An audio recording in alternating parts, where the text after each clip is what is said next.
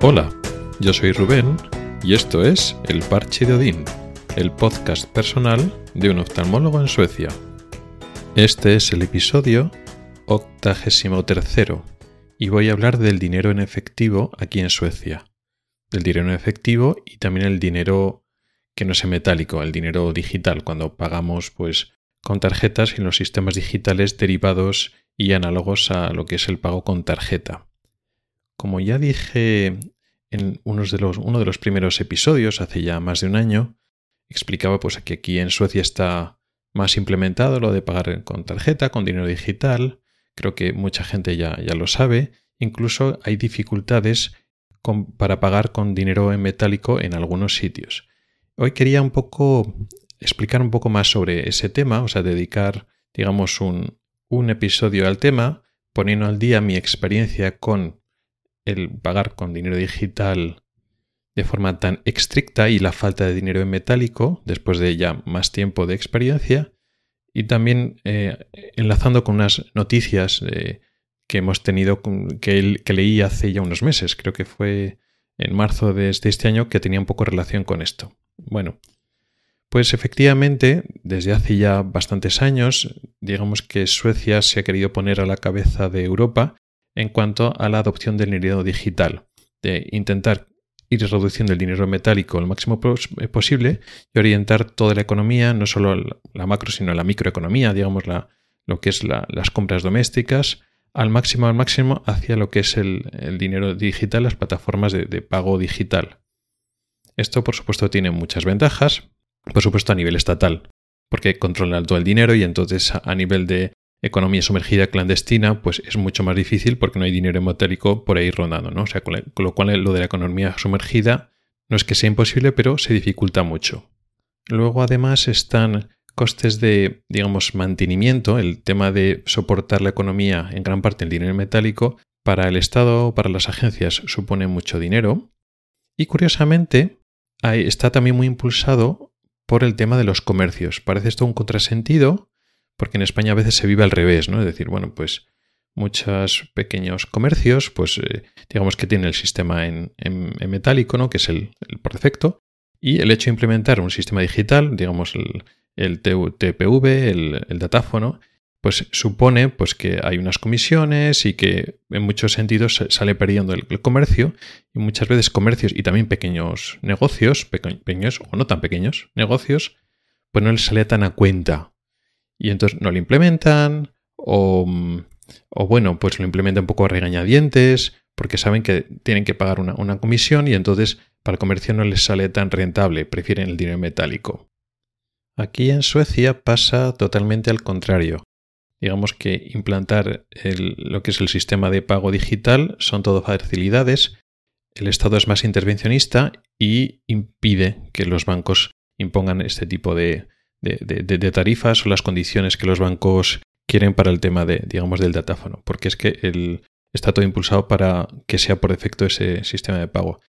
Y entonces los comercios es al revés, el sistema de pago pues eh, funciona perfectamente, de hecho pues eso, las plataformas y los sistemas de pago digital con tarjeta y contactless pues nada, son aparatos que funcionan muy bien, están muy optimizados, la verdad que va estupendo.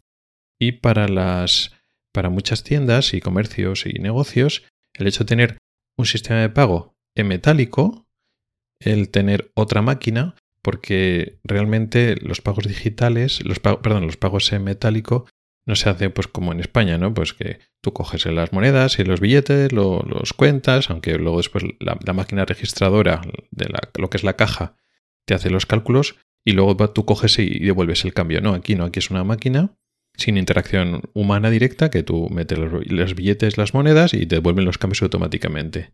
Y aunque en eso, aunque con esas facilidades, pues supone una máquina que necesita más mantenimiento, que tienes que tener pues billetes y, monedas que para aportar. Entonces muchas empresas ya no aceptan, y muchos negocios, comercios, ya no aceptan el pago metálico y solo con tarjeta, lo que supone también un tema de exclusión social, porque aquí cada vez hay menos pero bueno, todavía hay unas, personas, sobre todo mayores, que bueno, si quieren seguir utilizando el dinero en metálico y cada vez hay menos tiendas en las cuales lo puede utilizar y eso es un problema. Yo particularmente pues me he adaptado muy, muy bien Y como dije en su momento, no trabajo con monedas, no trabajo con billetes. De hecho, creo que tengo tres o cuatro monedas guardadas en el coche por si acaso a la hora de comprar hay algún carro que necesita de eso de monedas para coger el carro de la compra. Billetes, no he visto ni he cogido ningún, ningún billete y vamos, nunca trabajo con eso. Siempre hasta hace unos meses con tarjeta y ahora que las tarjetas están incluidos en el pago con el móvil o con el reloj, ya ni siquiera ya con, tarjeta ni con nada. Pues voy a comprar con el móvil, en el mismo móvil tengo la tarjeta de, cliente o de, de, miembro, pues de la, digamos, del, del supermercado en cuestión, que tienes tu usuario y tal, eso ya lo expliqué en uno de los primeros episodios, cómo obtienes un usuario en, en el, digamos, en la cadena de supermercados y digamos que te enlaza a la hora de comprar con tus listas de compra, eso es muy cómodo.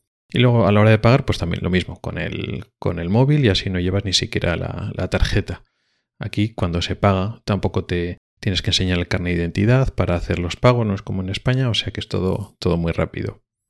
En ese sentido estoy perfectamente adaptado y eh, para mí es comodísimo.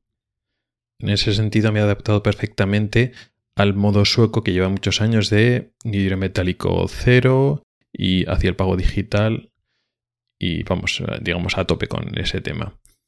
Bueno, pues lo que leí en el artículo que salió en primavera, que salió, no me acuerdo en la página, pero lo tengo apuntado por ahí, pero ahora no me acuerdo, es un poco ver el problema que puede tener esto. Ya hemos explicado la exclusión social de algunos sectores de la población cada vez menores, que bueno, e, eso puede afectar a esas personas, a mí correcto no me afecta, pero es un problema. Pero el artículo este resaltaba otro problema que igual las agencias socas no habían pensado en ello, que es el dinero metálico está bien, pero en caso de guerra, en caso de una catástrofe natural importante, donde todo el sistema de pagos de Internet deja de funcionar, pues la economía del país eh, se cae y es un problema gordísimo. Y ahora parece que el gobierno sueco se ha dado cuenta.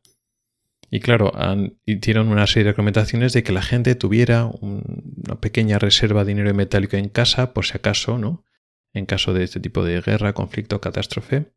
Pero claro, también es un problema porque, eh, digamos, lo que es el dinero metálico, el tener la circulación de dinero metálico, hace falta un mínimo porcentaje de, de lo que es la economía que vaya circulando que sea metálico para que sea rentable mantener ese sistema de pagos en metálicos. Y se ha calculado, creo que había leído como un 15% de, digamos, de, la economía para que, para que esto salga rentable. Claro, los suecos tienen menos del 1% de su de economía, del dinero circulante, por decirlo así, ese metálico, el resto ya es digital. Con lo cual, claro, eso no sale rentable. Y pasa eso, que por mucho ahora que digan, ah, pues mira, podéis tener unos pocos billetes en casa, pues hay una catástrofe. ¿Y cuántos billetes? ¿Y cuánto dinero? En caso de catástrofe, hasta que se recupere, digamos, la economía digital, ¿cuánto es? Y aún así, quiere decir que ni las, ni las, ni las eh, eh, tiendas ni los eh, comercios están ya preparados porque ya no existe casi dinero digital en muchos sitios. En caso de catástrofe, aparte de lo que supone ¿no? Que se caiga Internet, que se caigan las comunicaciones, pero es que a nivel local no puedes ir a comprar para comprar lo básico porque no tienes dinero el, dinero digital, en cuanto falla el sistema de comunicaciones, Internet y el sistema de pagos digitales de los bancos, es como si no tuvieras nada. No es que tu dinero haya desaparecido, pero al mismo no puedes acceder a él y es como si no lo tuvieras a la hora de comprar. Entonces es un problema gordo que yo creo que aquí no le han encontrado solución, han tirado para adelante y bueno, pues eso, a veces el sistema sencillo, pues los billetes, las monedas son elementos físicos que tú tienes y luego después puedes intercambiar con otras personas que están a tu alrededor a la hora de mantener una economía. No dependes de un sistema global de comunicaciones muy cómodo cuando todo funciona, pero cuando deja de funcionar, pues a ver qué pasa. O sea que es un problema. Esto ha salido, como decía, a raíz de, bueno, del conflicto, pues eso, la guerra europea, con, eh, que, bueno, está ahora enfocada en, en Ucrania, pero bueno, se trata de los rusos que están muy cerquita de, de Suecia, momento que los rusos amenazaron a los suecos por el tema de la OTAN. Y claro, si hay guerra, pues ya no son invasión, sino un ciberataque que, digamos, acabe o, interrumpa, aunque sea durante un corto tiempo, un periodo corto de tiempo, las comunicaciones y el sistema de pagos digitales es que es un, sería un caos. Sería un caos en cualquier país europeo. Pero digamos el país más afectado sin duda sería Suecia. ¿Quiere decir esto que la estrategia sueca y global europea, que, es hacia la economía digital, es un error y se han equivocado?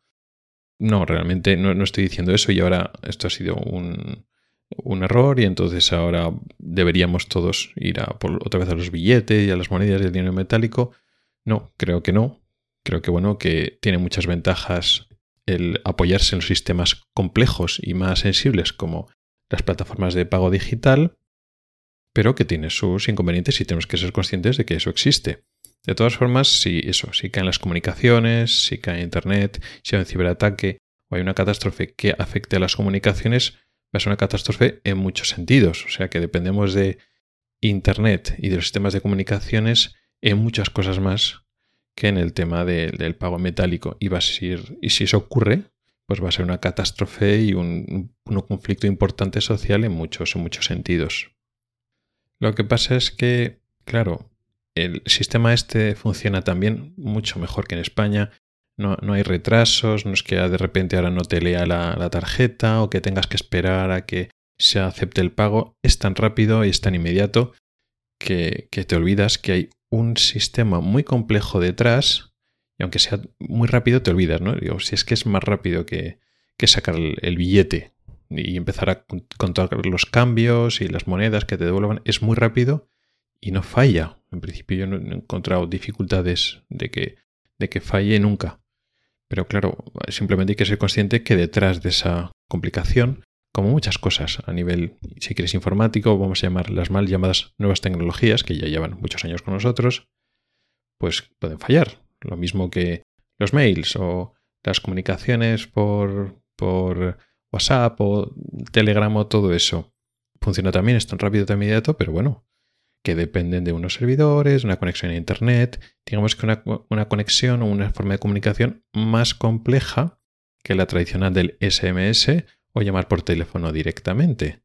Al fin y al cabo, llamar por teléfono tiene cierto punto de analógico, mientras que las comunicaciones que realizamos ahora, videoconferencias y mensajería y todo eso va todo a través de Internet.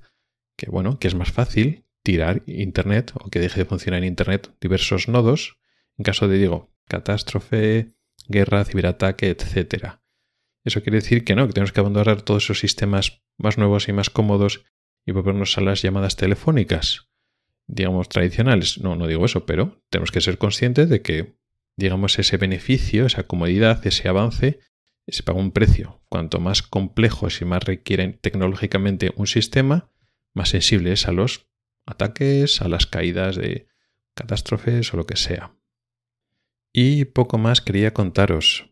Simplemente, bueno, comentar eso, digamos, este tipo de inconvenientes quizá no tan conocidos del sistema de pagos en metálico, pero bueno, aún así yo ya, para lo bueno y para lo malo, en el momento actual eh, estoy totalmente volcado en la economía, en la compra-venta a nivel digital. Y no solo cuando encargas algo de Amazon, sino cuando vas a la tienda, cuando pides un café en la cafetería, todo. Yo ya lo pago con, tarjeta, o mejor dicho, ya con el, móvil o incluso con, el reloj.